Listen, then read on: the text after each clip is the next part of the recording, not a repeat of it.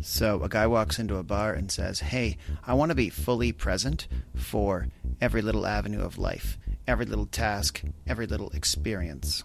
I want to let life in evenly, fluidly, non judgmentally, and I don't want it to overwhelm me. The bartender looks at him and says, Well, what does he say? This is Stefan Ravalli telling you that this is it. Everything you need is available to you right here, right now. All the skills, insight, joy, bliss, wisdom, growth, it's all happening. You see, I've realized after over like a decade in hospitality, and then also teaching meditation and mindfulness, the grit and grime of service life, like waiting tables in a restaurant, that's where everything I've cultivated gets actioned and tested. That's where you can learn everything you need to know about mastering yourself. Welcome to the Serve Conscious podcast. Let's talk about how this all works. oh my god. My new theme music sounds a bit dramatic. I think I like it though. I don't know. It's like um it's like the movie Joy, which uh, you know fictionalizes the uh, dawn of infomercials and um, the Miracle Mop lady, played by Jennifer Lawrence, who is this infomercial personality who was like this down to earth mom who wore a blouse and jeans, and then when they first filmed her, they um, dressed her up in the same kind of flamboyant gown as they had for Joan Rivers, and she was like, "I don't know if I feel comfortable this made up." uh, but this is I don't know. This is like totally me. It's just it's just a little spicier than I'd originally thought things would sound. But that's that's evolution, right? That's life. Things become spicier than we. Then we get confronted with the change, and we're like, I don't know, I'm not sure about this. And then we get into it, and we're like, oh, this was me all along. Why wasn't I doing this all along? um, how did I find some kind of like spiritual truth in my theme music and the Miracle Mop Lady story? I don't know. Anyway, what am I talking about today?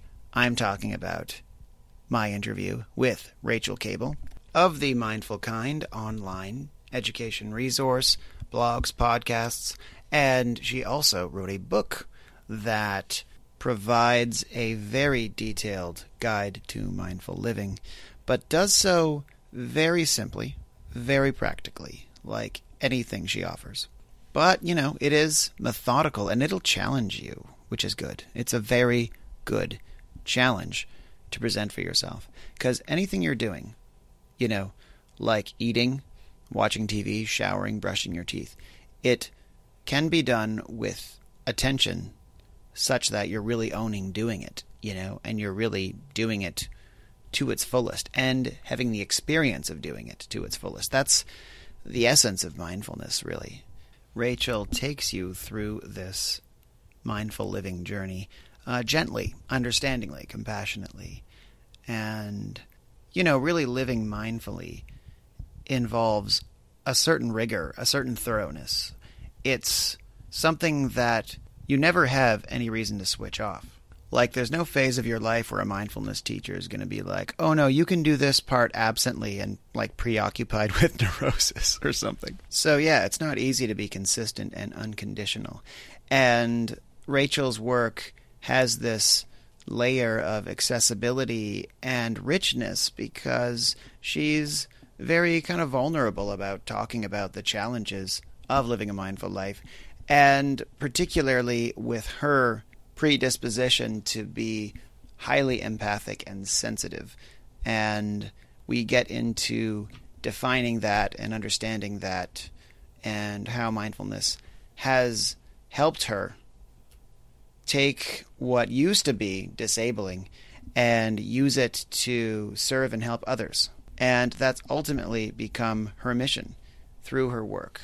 So I'm really looking forward to sharing this discussion with you, which actually serves as part one of two of a series on emotions, mindfulness, emotional sensitivity, and how to live with your emotions effectively. And the part two that follows is my interview with Sherry Olander of the Emotion Dynamics Institute. I think anyone has a lot to gain from these two episodes, um, especially if you think you're not an emotional person, as I had thought for a very long time. But if you do believe that emotions do not rule your life, then you are not looking hard enough. Seriously. You are not cultivating a mindful relationship to your emotions. And really, this is one of the most profound benefits of mindfulness is mastering your emotional life, becoming aware of it, and elevating your relationship to yourself as this dynamic being, this emotionally dynamic being. All right, here we are, Rachael Kable. Check it out. All right, I am here with Rachael Kable of the Mindful Kind uh, podcast, also a published author and um, creator of many courses and really useful mindful living uh, resources and uh, really really great work and work that I, I really admire. Um, actually, it's really methodical and almost um, deceptively so, because underneath the kind of calm, sweet sort of veneer of your web aesthetic are endless challenges for people to live, you know, very differently from how they are comfortable living and um, you don't weigh them down with too much um, philosophy. It's it's a lot of technique. You're leaving room completely for very thorough uh, technical approaches to um, living mindfully. And so, are you just like always like researching and experimenting um, with new mindfulness cultivating processes in your own life? Yeah, definitely. I think that the reason why I teach so many practical techniques is just because myself found that to be most useful coming from a background in psychology. I really enjoy the research side of it and the practical side of it, but also with my own experiences of stress and anxiety, I am always searching for new ways to manage that and to move forward with that and to incorporate new things into my life that are going to be really helpful for me. So I guess that's why I feel compelled to talk about it from that perspective, you know, a really practical and easy to implement approach. Um, yeah, but I think the feedback that I get as well has helped to shift the way that I teach things and the way that I share things because more people ask me questions and so I create podcast episodes around that or create resources around that. And it's kind of like a collaboration really between me and my audience because they tell me what they want to know more about and then if I don't have necessarily any experience with that I can research it and I can talk to other people who have had experience with it. And then I can create things that are going to be most helpful and most relevant for them. And I love being able to do that. I think that's one of the best um, aspects of having my own business and being able to choose what I want to work on and create. I love being able to do that. That's awesome. Is it um, something that's really changed a lot in terms of uh, the direction of, of how you um, how you like uh, formulate what you're talking about or the topics you look at or how have things changed from the beginning? Well, at the start, I so I launched my podcast back in late 2015, and I didn't really think that I was going to keep doing it for such a long time because mindfulness, the more you dive into it, the more you realize that there is to understand about it and the more ways that you can practice it. But at the start, I'd kind of planned out 10 episodes and I thought that maybe that might be it. and it wasn't until I actually started recording them and doing more research and people started asking questions that I realized there was so much more I can talk about it. And you know now it's like three and a half years later and i'm still doing it and i still get questions and i still find new ways to incorporate mindfulness into my own life. So that's why i'm still doing it really. Amazing. Yeah like a hundred and almost close to 200 episodes later maybe something. Just just the close, podcast yeah. alone. Yeah. How did you uh, come upon um, you know mindfulness mindful living all of these uh, these techniques you talk about? How did it first arrive in your life at the start, I was studying psychology at university and I began volunteering on a helpline at the Anxiety Recovery Centre, which was where I actually learned about mindfulness because we were trained in different stress management techniques and we could share those with different people that called up if they wanted to know about those things. And so we were sat down in a room. There was a group of us learning about mindfulness, and the facilitator guided us through a mindfulness technique, which was noticing five things you can see, noticing four things that you can hear, noticing three things that you can feel in your body, noticing two things that you can smell, and noticing one thing that you can taste. And as I was doing this practice, I was like, is this helpful in any way? I don't really understand how this is helpful. And I was a little bit confused, to be honest. And I decided that I would practice it myself because I didn't understand it. And that, that way, when people did call up and ask me, I could give them, you know, my honest um, perspective on what mindfulness was and how to incorporate it. And so I started practicing it more and more. And yeah, at first I didn't really feel like it was doing anything.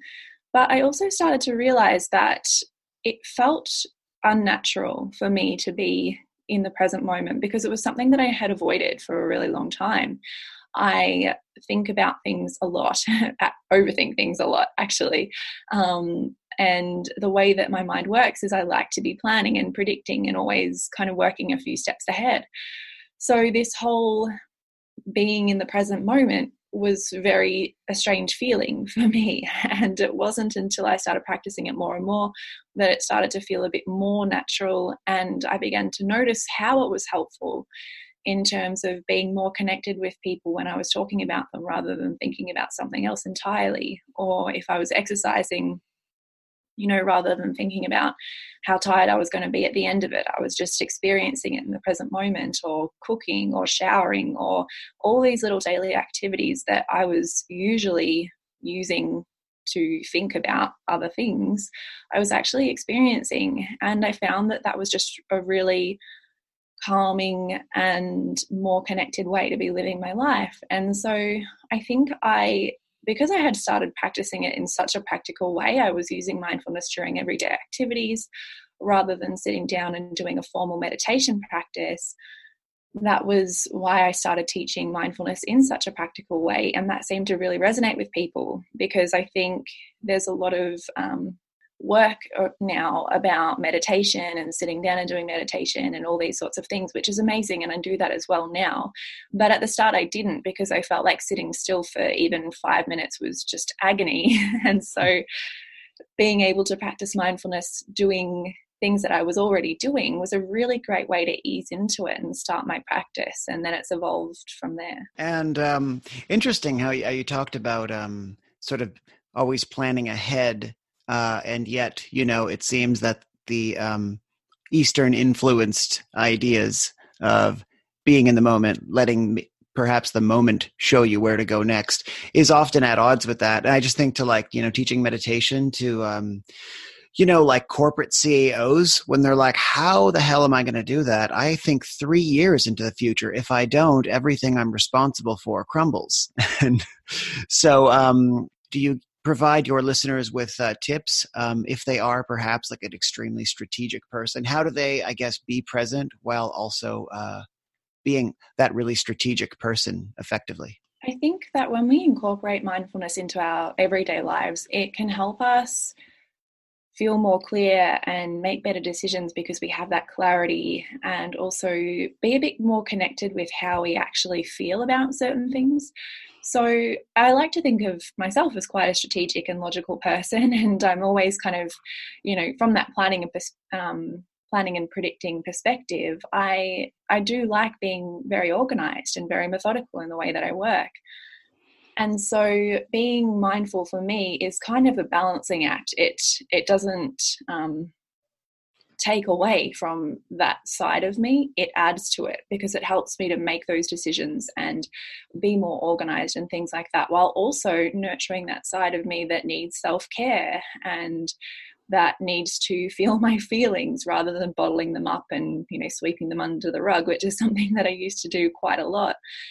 And so i think that mindfulness really helps to cultivate leaders and people that are in any kind of profession to have that clarity, have that calmness, and be able to enjoy their work as well. Because for me, mindfulness has also meant connecting with my purpose and taking mindful breaks and doing things at work which actually feel fulfilling to me and being able to connect with the the emotion of when something isn't quite working, what am I going to do about it? And how can I be assertive about this and change it and make it work for me better?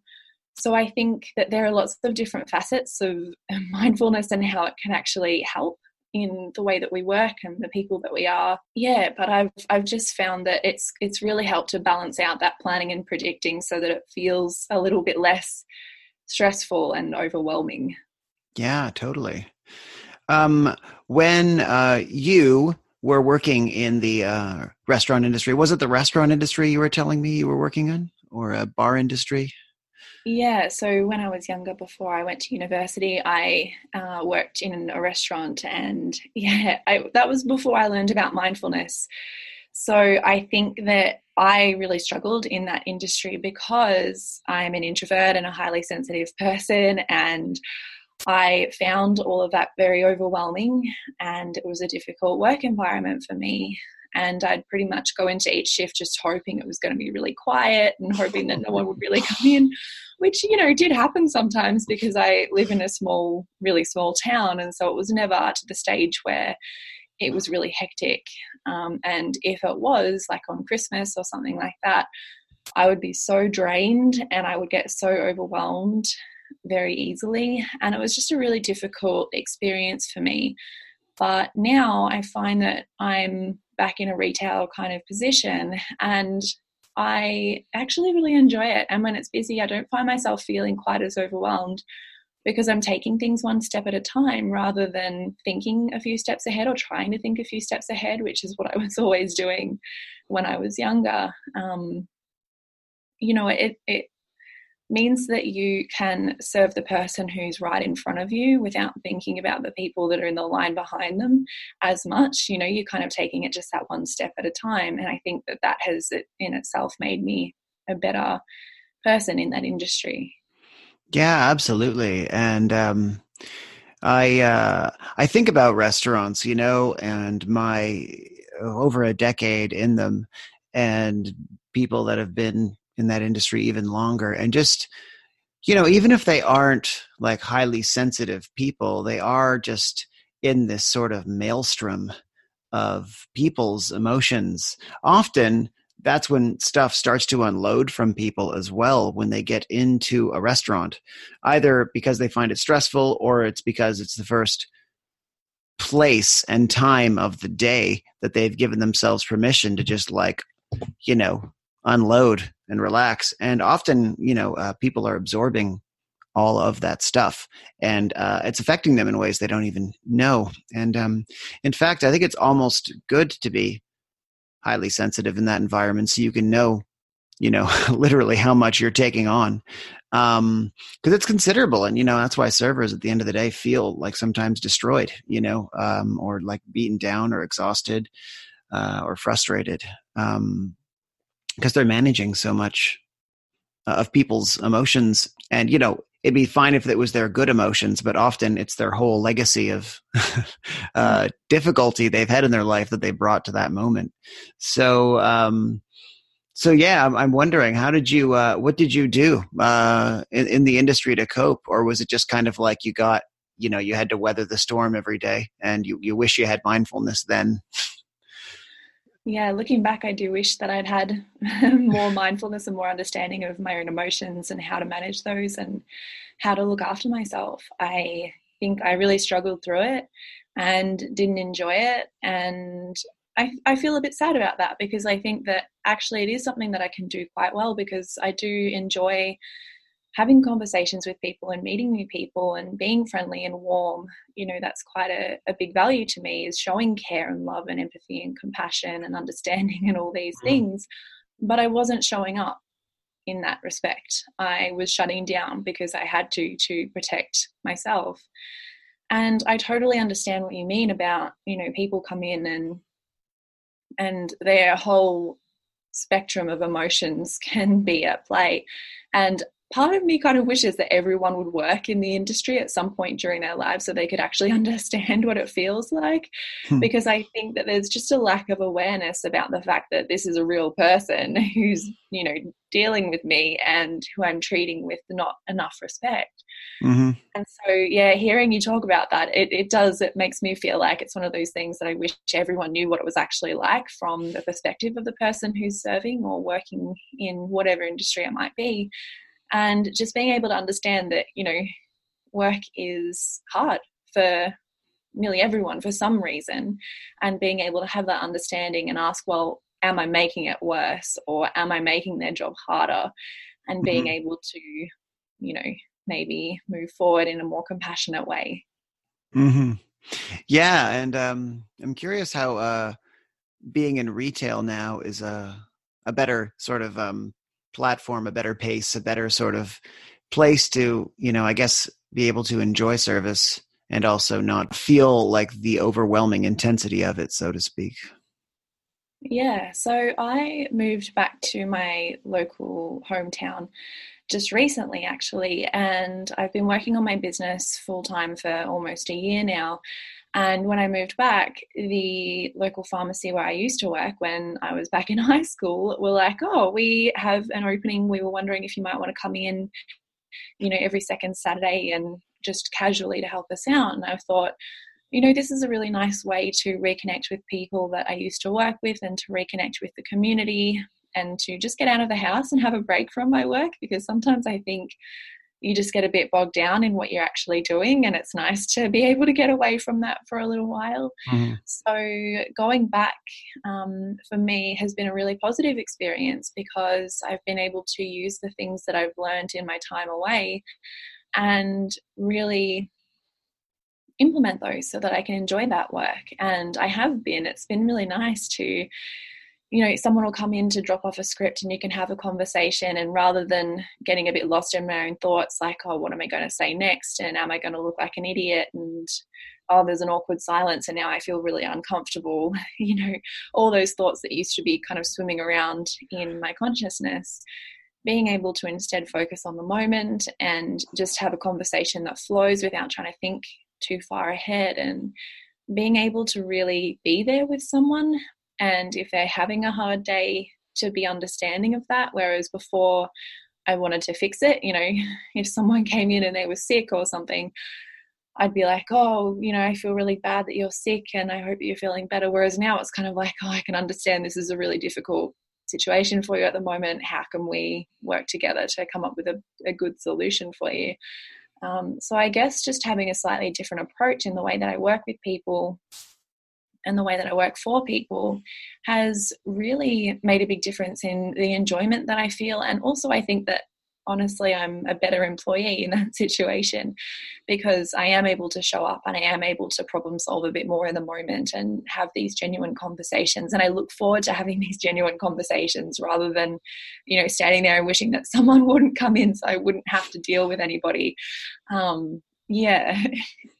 Yeah. Do you think um, it was all um, mindfulness that kind of got you to this point, or do you think um, now uh, work itself can uh, can help be a practice that um, helps you know develop you and your ability to be a mindful person and uh, able to show up as a mindful person? I think there are a lot of things that have contributed to it. I think even just growing up a little bit, you know, when I moved away from here, I was still 18 years old and not so emotionally intellectual and didn't know that much about um, stress management or psychology and things that I've learned that I've used to really help myself. Um, I'm a better communicator, like a much better communicator, because I did used to shut down and not really talk about problems. And I wrote a lot in journals, but I don't think that was enough for me at that time. Mm-hmm. So now I think that over the years, not only have I been practicing mindfulness, but I've been engaging in self care and seeing a psychologist and developing better support networks and reading books about, you know, meditation and self care and psychology and just like a whole different array of personal development things that have been really life changing for me. Um, yeah, so I think it's it's definitely a culmination of different factors which have led me to being the person that I am now versus who I used to be. And mindfulness has definitely played a big role in that, but there are other different things as well.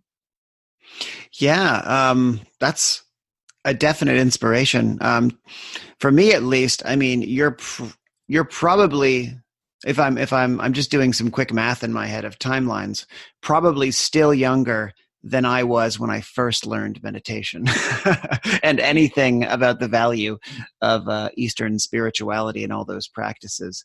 Uh, so it's amazing to see that kind of um, that uh, that drive so uh, so young in life, and um, and I wonder too. You know, a lot of the time that can be driven by like having these challenges. You know, of being really sensitive and having life really really drain you.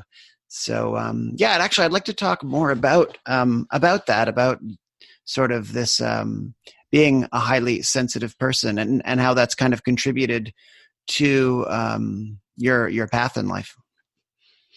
Yeah, so I think what you said, you know, earlier, just about being an emotional kind of person and having these experiences from quite a young age. I was a child when I started experiencing stress and anxiety. Um, I think that my overthinking tendencies have always kind of been there for me. I can't really remember a time when I didn't have them. And I've kept journals from when I was 11, you know, like an actual journal, but I like wrote down a lot of things before that as well, but kept an actual journal. And I read back through that and it kind of shocks me, you know, how old I sound when I'm writing these things about how I feel and about other people and and the things that I'm trying to figure out for myself. Um, you know, it, it, on one hand, it makes me kind of sad because I look at myself and I think, I, I, don't know if I really experienced that happiness as much as I would have liked to when I was younger. I was dealing with a lot of conflicting emotions and quite strong emotions. And I think that that might be part of that highly sensitive person tendency. Um, but at the same time, I do feel like that is part of the reason why I started looking for answers from such a young age and why I wanted to go into psychology in the first place to support other people that were like me. And I think that the highly sensitive perspective um, has played a huge role in where I am now and what I do now as well just because I had to learn so much about emotions and I wasn't very good at handling them, to be honest. You know, when I was younger, I'd write about things and you can see like just up and down and up and down with my feelings all the time. And it was very difficult for me to handle, and I didn't know how to talk about it or who to turn to. And so I felt quite lonely and isolated, and I felt like no one understands what I'm going through. And I think for me, um, it it made a big difference in how I moved forward because I had to I had to find a way to move forward, and for me, that was the answer was studying psychology. Um, just because you know I was in I think year eleven when I started getting these really awful um, tension headaches, and I went to the doctor and I had a bunch of scans and things done, and eventually they decided that it was tension headaches and I had really high blood pressure and things like that. And they'd mentioned putting me on blood pressure medication at 17 because I was so stressed. And I think that um, that was kind of a bit of a wake up call for me like, oh, I need to learn how to manage this better because this isn't normal. And from there, it it all happened quite quickly. Everything kind of fell into place. I, I went into psychology the year after that at uni and learned so much that was really helpful and started talking to people that were very knowledgeable in this field and began to learn a lot and implemented things a lot. And yeah, now I am where I am today because all those things happened, I think. Wow. Um, and is um, actually to clarify for me too is being a highly sensitive person is that the same as an empath or those um, different identifications they are slightly different. So, a highly sensitive person um, doesn't necessarily absorb the feelings of other people, which is more so what an empath does. Mm-hmm. So, a highly sensitive person can still be um, easily stimulated by um, bright lights and loud sounds and and feel quite overwhelmed and need to kind of retreat and go somewhere that's quieter and feels a bit less stimulating. Um, I mean, there's lots of different things that can, um, you know, be a sign of being a highly sensitive person. But for me, that was the thing that really jumped out. Whereas being an empath means that you do spend time with other people and absorb those emotions as though they are your own. So, a highly sensitive person will often be an empath um, because they have that sensitivity to emotions. But not all highly sensitive people will absorb the emotions for themselves and really feel those emotions for themselves, if that makes sense. So, yeah. you know, if my partner comes home from work at the end of the day and he's angry because he's had a bad day, I notice myself getting angry because I absorb that. Um, and I take that on, and suddenly I feel like I'm angry, and there's no real reason for it. I just I just have that emotion, um, and quite often, um, highly sensitive people and empaths avoid watching violent movies and things like that because seeing someone in pain, you take on board that emotion. So, empaths especially will be susceptible to that, but um, highly sensitive people will often be sensitive to that as well. Mm. Um, and there's different types of pain. It's not necessarily physical pain that an empath will absorb. There's the emotional aspect of it as well, which for me is more um, how my highly sensitive um, side and empath side show up. Um, but I also think that that's part of the reason why I wanted to go into psychology was because I always wanted to be helping people um, because I could see the emotions and I could see the pain and the struggles. And it's funny because I felt so strongly that I wanted to be able to help that. But also, then when I started working or volunteering in the field on the helpline, I couldn't disconnect from those feelings at the end of the day. I, I couldn't go home and and not be feeling something that someone else was feeling. Um, so it kind of perpetuated stress and and struggles for me as well. So that was kind of the reason why I didn't go down that psychology path all the way to the end and become a registered psychologist, just because I felt like I couldn't distance myself from the emotional pain of other people. Um, and why I've kind of molded my work to be more online and to have a bit more of a disconnection. It's it's really because I need to protect myself um, as much as I can. Yeah, yeah. Actually, I hear of that field. You know, uh, um, help. You know, helpline people, and um, is that the word? Wow, I keep helpline, hotline. Anyway, um, you know, people on the phone that help with you know crisis or anxiety, um, or you know, psychologists that it, there's just a high tendency of burnout. You know, um, even if they may not consider themselves empathic, it's just there's just so much wear in kind of processing that much of someone else's intense emotions. You know. Yeah, definitely, and I think there's a spectrum as well of how much you take on. Like some days when I'm I'm feeling better about myself, I think I, I've got stronger walls up if that makes sense and i can i can handle it a little bit better. Mm-hmm. but sometimes if i haven't been taking so much good care of myself or if i'm feeling flat then those walls come down a bit more and i'm more susceptible to it. So i think you know different days and different people experience it differently and yeah it's very it's interesting. Um so i'm so curious about the distinction then. So empath um, empath is mainly about emotions, taking on emotions. Highly sensitive person is all sensory information, including emotions. Kind of hits you really hard. The volume's turned up. Um, mm. but it all, but it may not necessarily mean yourself feeling the emotions. Just the sensory. There's a certain sensory impact, so to speak, that's like higher than uh, yeah. than normal. Yeah, so you might have a very deep awareness of it, um, of, you know, if someone comes home and they're very angry or something like that, and you can look at them and say, oh, they're really angry, and oh, I can feel, um, I can understand what that feels like, but I don't feel it myself.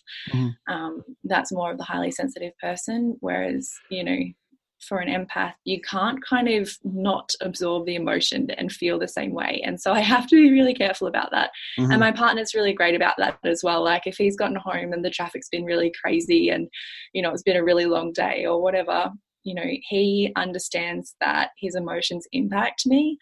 And so we'll often have a chat about it, and then I'll let him kind of have his space and work through his emotions himself. And then, you know, it's a bit easier to move forward. Whereas before I understood so much about the empath side of me, you know, we'd, we'd kind of not be able to handle it so well. So that's why I love learning more about this side of myself and how to look after this side of myself because it means that I can actually vocalize my needs and be able to take that space when I need to. And I can notice when that's happening. It's more like, oh, I can see what's happening here. Like he's feeling a certain way. And so now I'm feeling a certain way. And so now we're both kind of in this space where maybe we're clashing a little bit. Um, and we need to take a little bit of time. This isn't actually my emotion, you know, I'm just taking this on board. So I think having that awareness has made a really big difference in how I deal with challenging situations. Um, and it's been really, really helpful. Cool. Um, what um, resources uh, do you use and, and teachers of, you know, empathy oriented um, mastery um, do you do you tend to draw on for uh, for support? Um, I've mostly just been doing a lot of research lately. So I have found a couple of books which I've ordered, which haven't actually arrived yet, so I haven't read them. But I had a conversation with a woman named Tali who um, creates meditation music, but she recently started a podcast. Uh, which is called the Seeker's Sanctuary. And it was doing the preparation for our conversation that I started to realize that I'm a highly sensitive person and, you know, a, an empath as well. And so it's kind of a new revelation for me, and I'm still kind of understanding more about it and learning more about it and trying to find these new resources. So I feel like I'm kind of starting at the start, but I've gone and followed people on Instagram that share quotes about highly sensitive people. I think it's called Highly Sensitive Refuge or something like that. Um, and order these books so that I can um, develop my awareness around these things a little bit more. Um, but there's so much information now, which is amazing to just be able to look it up and find new people that have done amazing work in this field. And um, I think the other thing that's been really important for me during this process really is self compassion and being able to recognize these parts of myself without judging myself or blaming myself for them. And so, with self compassion, there's a woman named Kristin Neff who has done a lot of work in the area, and she incorporates mindfulness into self compassion a lot as well, because obviously, to know how to look after yourself and how to be compassionate, you kind of have to have a level of awareness and presence and non judgment, which are the important aspects of mindfulness and to be able to use those things to then look after yourself, if that makes sense. Mm-hmm. Um, so yeah, I think I'm discovering new people all the time and new resources all the time, and I'm just really excited to be finally learning more about it. And things just clicked, and it's been a really fun process. So yeah, but I'm still quite new to it all, really. Have you heard of uh, Karla McLaren? No. Really interesting. Yeah, she has this school, like a whole institution now, like an online institution called uh, Emotion Dynamics and like Emotion Academy. And I'm actually interviewing one of the, the her trained teachers um, in like a week, um, Sherry Olander, and I'm really excited about that. But um, her work is really interesting to check out because she talks about how like you know you can be an empath and, and until you learn um, how to sort of drive that ship, you're going to feel like, you know, smashed around by emotions. But once you do, you'll learn how to channel it. And once you can channel it, you're not really affected by it anymore. Because, um, as it seems and as i've heard it's not necessarily it's not like perceiving more that's the problem. That's kind of great actually. That's kind of a real um, superpower. It's um it's it's the physical reaction to it. And so um once you change the physical reaction to what you're absorbing, then um, then you have mastery. Then you can just perceive it. Maybe you'll feel it, but you can actually channel it into something useful, uh, which um, I'm sure takes quite a while to to get the hang of. But um, Karla McLaren seems to be um, quite um, a force in educating about that, and I think she was like one of least like an OG like thought leader. I, think she actually uh, coined the phrase, uh, the, the term empath. Oh, actually. Oh, wow. Gee, I feel like I should definitely know that. I'm really excited now to go and have a look. Yeah, check out Karla McLaren. Curious what you think. I, I keep citing her work on my podcast because I'm always talking about managing what you're feeling. Actually, because I'm not an empath, but like I feel things, and um, and actually, empath or not, life's going to trigger you, and life's going to bowl you over sometimes, and um, you need to know how to like take what you're feeling, collect yourself, and and use those feelings instructionally, and and channel those feelings into something useful. Really cool, um, you know, and really useful for like setting boundaries and stuff. Because I think that's kind of what it's about. Like, um, because I'm actually doing all these practices to be more sensitive. it's funny how people come at stuff from the other direction, and I'm definitely one of those. Like I'm, um, I generally considered myself pretty detached from like what others were feeling and like caring about that really very deeply.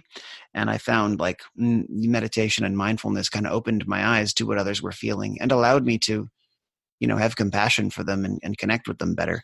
And um, and and with that comes a you know a greater openness to what they're experiencing but i guess i have i don't know like these like hardwired boundaries that it doesn't really still get in very much but i'm kind of like wondering that i maybe i want some of it to get in to really feel it to really know you know what others are experiencing but then it's just a question of like you know how much can we handle you know like i don't i, I certainly don't want to have to like recover from being compassionate i want compassion to like nourish me rather than uh, rather than overwhelm me. So so it's a it's a continual game I'm kind of learning about, you know. Yeah, that's amazing to hear from that perspective as well. And I mean, I don't want to speak for my partner Declan, but I think he's kind of had that experience as well, where he has felt quite detached from the emotions of other people, and he doesn't get quite so caught up in what's going on. And it's amazing because you know, if back when we first started going out and I was really emotionally strung out, like just high highs and kind of low lows. And it was amazing that he was able to maintain this calmness through whatever I was going through. Whereas mm-hmm. I think if the roles, if I was with someone who was like me, it would just be this such an intense roller coaster because I'd be taking on their emotions and then they're taking on my emotions, and it's just this back and forth. Whereas he's really been able to maintain this stability that then has allowed me to explore my emotions and express my emotions in a healthier way. And in itself, that has helped me to level out a lot more. But I think he's kind of had the same experience where he has become more open to other people's emotions and challenges and things like that through mindfulness and through being with me and understanding what it's actually like but it's funny because there's all these little moments where like we'll be watching the news and you know I've got tears running down my face because of something awful that's been happening and he'll look over and be like are you crying? And I'm like yeah. And it's just funny being able to see that difference between like you know something as simple as watching the news which i actually don't do all that much because i just find it too um, emotionally stimulating a lot of the time. Um, you know and i feel it so deeply. I see these people in pain and struggling and things and i and i can't disconnect myself from how awful that must be. And whereas he can just watch it you know what i mean? It's like a very yeah. different he can still understand like oh it's awful and it's not a nice thing to be going through but doesn't feel that in inside as deeply, I think, as I do. Um, but it's nice to be able to work with someone who is a bit more emotionally disconnected sometimes, especially when I'm, you know, a bit more emotionally volatile, I guess I would say. But actually, you know, talking about emotional volatility, I feel like for me, I've always had a bit of a perception that my emotions are bad, you know, that feeling things so intensely is bad. And I look at the lens, I look through the lens at my life and I feel as though, you know, I don't like that I've been such a highly sensitive person and such an emotional person. And so I think this journey for me recently, after finding out these different sides of myself, has really been cultivating more of a an understanding and an acceptance for that side of myself and feeling less guilty for you know the way that i've reacted in certain situations if that makes sense. So i feel like you know i've, I've said emotionally volatile and all of a sudden i'm like i don't know if that was really a nice way to, to talk about it. Oh um, well yeah i just i think right, immediately karla mclaren comes to mind. She calls that uh, valencing um, which is a um, a socially conditioned belief that there are certain emotions that are bad and certain certain ones that are good because of what we have sort of established over you know however many years and centuries as a society uh, ones that are good and bad because they're more desirable and less desirable to you know any given socio-cultural circumstances. Um, but in fact her emphatic uh, belief is that there are no good and bad emotions. You know there are simply motion emotions that have been you know um, responded to and uh, sort of um, listened to and actioned properly and ones that have been responded to and actioned improperly. And usually the worst side of an emotion is not the emotion itself simply our response to the emotion. So um so uh, ending valencing is like a huge uh, a huge campaign for hers you know of hers and uh, and that kind of liberates the empathic mind yeah and i really like that because i think from my perspective um, with mindfulness that's been something that has been helping me to work through that because I did used to think, you know, this is an awful emotion. I don't want to feel this. And I kind of hate myself even for having this emotion. And then, of course, when you're saying things like, I hate myself having this emotion, you're having an emotional response to that because you feel ashamed and you feel guilty and you feel like your self esteem has taken a hit and things like that. So I think that mindfulness for me has the non judgmental aspect of mindfulness for me has made a big difference in how I've been interpreting my emotions over the last couple of years um, to be less uh, judgmental of the, you know, what I would have labeled as bad emotions like anger or jealousy or sadness or things they were triggering emotions for me because i would feel guilty whenever i had those emotions and i'd feel mm. ashamed for those emotions um, which obviously is a meta emotion, like it's an emotion that you have as a result of another emotion, and it just kind of perpetuates this cycle of feeling sad, feeling ashamed, feeling guilty, feeling more sad, and then eventually that passes and feeling happy and then feeling worried that you're going to feel sad again. Hmm. and so this cycle like continues. Mm-hmm. Um, and you and you live in this state of fear because when you're happy, you're afraid of being sad, and when you're sad, you're afraid of you know I don't know, you're afraid of a lot of different things, really. I went through a lot of different phases of self harm and suicidal ideation. So I was always, you know, part of me was terrified of that. And so it just, yeah, it prolonged this whole cycle of being afraid of my emotions and worrying where my emotions would take me. And so for me, mindfulness was also about navigating those emotions in a less judgmental way um, and being able to accept different experiences. But I think learning about being an empath and having the highly sensitive aspect of me has just taken that to another level, I feel like. Um, so, yeah, I'm, I'm really excited to go and look into her work. It sounds amazing. Yeah, yeah. Uh, you'll find it's really interesting, you know, because I don't, she doesn't really use a mindfulness vocabulary, but she doesn't have to, you know. But like you think about, um, like, uh, removing judgment, you know, and it works for everything with mindfulness, right? So, like, mindful listening is listening without judgment. And then once you do, people get really interesting, right? All of a sudden, remove our like own mental constructs that keep springing up, and wow, I can get lost in these sort of fascinating layers of this person. And um, the same with everything else. Uh, we'll see a sunrise without judgment, and all of a sudden it's like radiant, amazing, you know, glory of creation coming over the horizon, right? And um, the same goes for emotions. So um, actually, when she started talking about the actual like the full spectrum of what an emotion offers things get really interesting so she talks about sadness and she's like sadness is really really useful. It's great. I was like, what? And uh, she's like, oh yeah. Have you ever meditated? Meditation, um, you know, ancient meditative techniques. They're all about triggering um, a sadness experience. I was like, what? No, meditation's to make you happy. No, but actually the um, the aspect of sadness, what sadness is attempting to serve us, becoming present, becoming like uh, more contemplative and internal, that is literally sadness. That's literally a product one product of sadness and you need sadness to meditate and um, the only problem is is when it just becomes overwhelming and then like we start you know like having toxic ideations around the sadness. Um, but actually the mechanic of sadness uh, that gets us meditating is exactly the same mechanic of toxic sadness. It just depends on our use of the sadness of channeling it properly and anger anger is power you know anger is your ability to establish boundaries and become firm in who you are and you know take a stand it's exactly the same thing as like healthy strength and healthy power you just need to channel it properly which is good for me because I'm more prone maybe to anger than uh, sadness or, or, other things.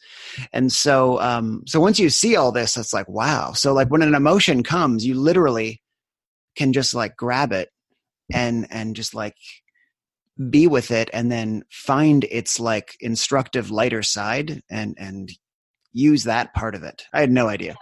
Great. I'm really excited. I feel like that's such a, it's such a cool way to look at it because, you know, we're going to be feeling emotions throughout our lives and different emotions. And I feel like there's so much um, for me, there's there's still a lot of fear around feeling certain emotions, even though I'm getting much better at dealing with them. But it's I think the fear more so of the unhealthy coping mechanisms more so than the emotion itself, because mm-hmm. I've had those experiences in the past where I haven't dealt with my emotions very well, and all I've wanted to do is escape my emotions and stop those emotions.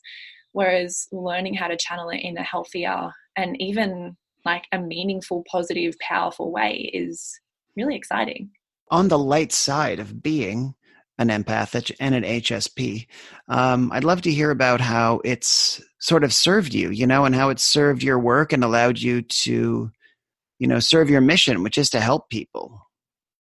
Yeah, I think it's guided me really my whole life without so much me understanding it. I mean, like I said, I I feel as though having those intense emotions from such a young age is what pushed me towards psychology and wanting to understand myself more and also wanting to help other people who were having similar experiences to what I was.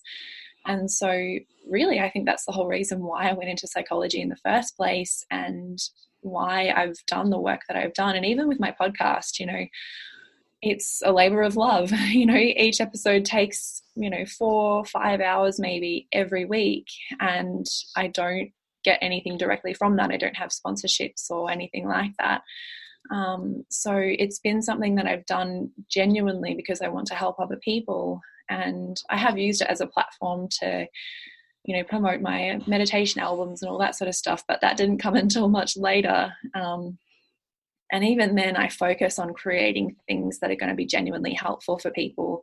And it's funny too, because I feel as though with creating products and trying to build an income that's sustainable and all that sort of thing, it's because I want to help people for the rest of my life and I kind of need an income to do that. So I feel like even from that perspective, I'm, I'm trying to earn an income so that I can keep helping people and, and build my platform so that I can reach more people.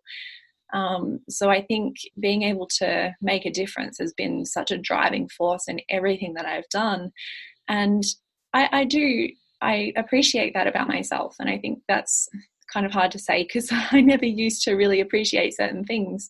Um, but being able to understand the highly sensitive aspects of myself has made me more open to appreciating the different aspects of who I am and why I do the things that I do.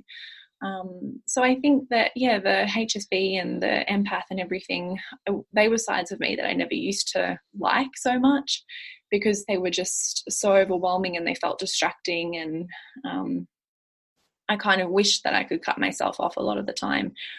Um, but now I see it kind of as the reason why I do what I do and my my um, guidance in moving forward. Yeah, it sounds like um, you also understand that, uh, yeah, to, to take care of others and to help others, you know, you also have to consider yourself and you know your own your own like financial sustainability and your own um, physical and mental health to be able to properly show up for others too. Yeah, definitely, and I think that was something I resisted for quite a while. Um, I just didn't like the feeling of asking for money or, you know, creating things for money. So doing an exchange of any sort. I, yeah, I felt guilty about that. And then I started to realize different things that it wasn't a bad thing. And yeah, I guess kind of deep down to know that I deserve to be doing the work that I enjoy and making a difference for people and earning an income from that. Um, it's been quite an interesting process to actually go through about setting boundaries do you have any like boundary setting techniques that you use actually that you can share with anyone yeah probably the main thing that i found particularly helpful is learning more about assertiveness and actually being able to follow assertiveness skills step by step so for me, I, I'm at heart a people pleaser and I would say yes to everything if I could and burn out and push myself to extremes when I don't even need to because people don't even always ask me. I kind of interpret what I think someone else needs and then go do that. And then they're like, why did you do that? I didn't even want you to do that. um, so I've always kind of had that um, people pleasing tendency and, and inability to say no. And so, assertiveness for me has been about understanding, first of all, what my needs and my wants are, and really being able to dive into that a bit deeper. So, knowing what tires me out energetically um, and what kind of work resonates with me or doesn't resonate with me. And then being able to communicate that um, in an assertive way. So I think we were talking earlier about interviews. I don't do that many interviews because I do feel as though um, talking with other people takes a lot of energy for me, being an introvert, and sometimes um, the highly sensitive and empath side of that play a part as well. Um, but being able to know that I, I, can't do interviews usually more than once a week. Um, so I'm very selective with who I do interviews with, and that's something that I've had to communicate more and more as people have, you know, found my work and put in requests and things like that. I need to be able to navigate that in an assertive and confident and calm way. Um, so, yeah, I think really the first step is just understanding what you actually need and being able to listen to your emotions. And so, um, just know, I guess, what you actually want to communicate and then being able to communicate that in an assertive way. And I've talked about that a little bit on my blog and on a few episodes of the podcast, but I can't remember which ones they were. Um, and then I put a whole chapter on it in my book as well, because I feel like it's been such an important part of putting boundaries in place for myself and being able to communicate those boundaries to other people in you know kind of more positive and meaningful ways rather than the passive aggressive ways which is kind of what i used to do because i didn't know to how, how to articulate those um, hmm. yeah.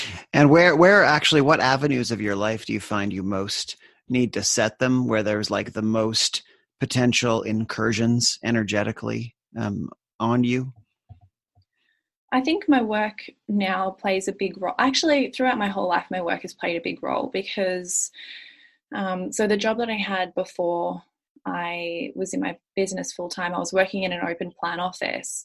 Um, so I found that being around everybody for the whole working day was a bit too much for me. And so I asked my boss if I could come in two hours earlier. So I started work at seven in the morning rather than at nine o'clock. So I'd have two hours to myself to really get into my work and get things done before I started to feel impacted by other people's energies. Mm-hmm. Because if someone came in at nine o'clock and was angry or really stressed out or feeling these really intense, intense emotions around me, I couldn't separate myself from that and it would kind of throw me off a little bit.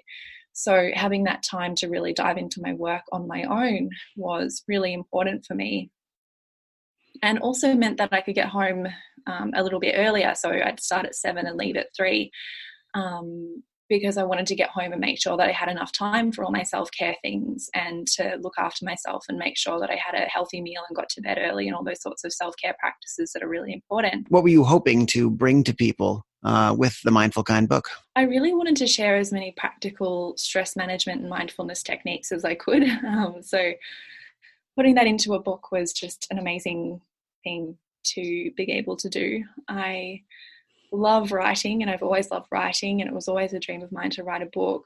Um, so it just kind of happened really naturally. Um, I was really, really lucky in that a publisher asked me if I'd be interested in writing a book on that topic because I think it's just something that people want to learn about more and more these days.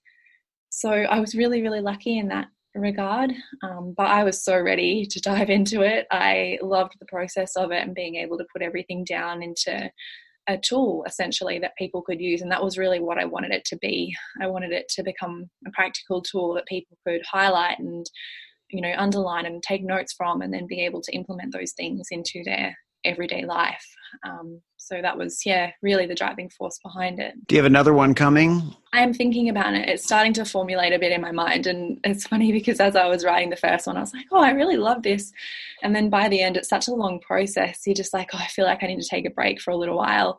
And um, you know, pretty much as soon as I decided that, I started getting ideas for the next one. And so it's just been kind of percolating in the background for the moment, but I do want to work a bit more on my own um, offerings for a little while, um, my courses and meditation albums and things like that, because I kind of took a step back from that while I was writing the book. Um, so, yeah, but I'm excited about what I can create next. Well, I think it's inevitable given how much, how many techniques you're accumulating and playing with and bringing to people. And uh, there's just probably going to have to be more and more volumes to get them all down on paper yeah, in circulation.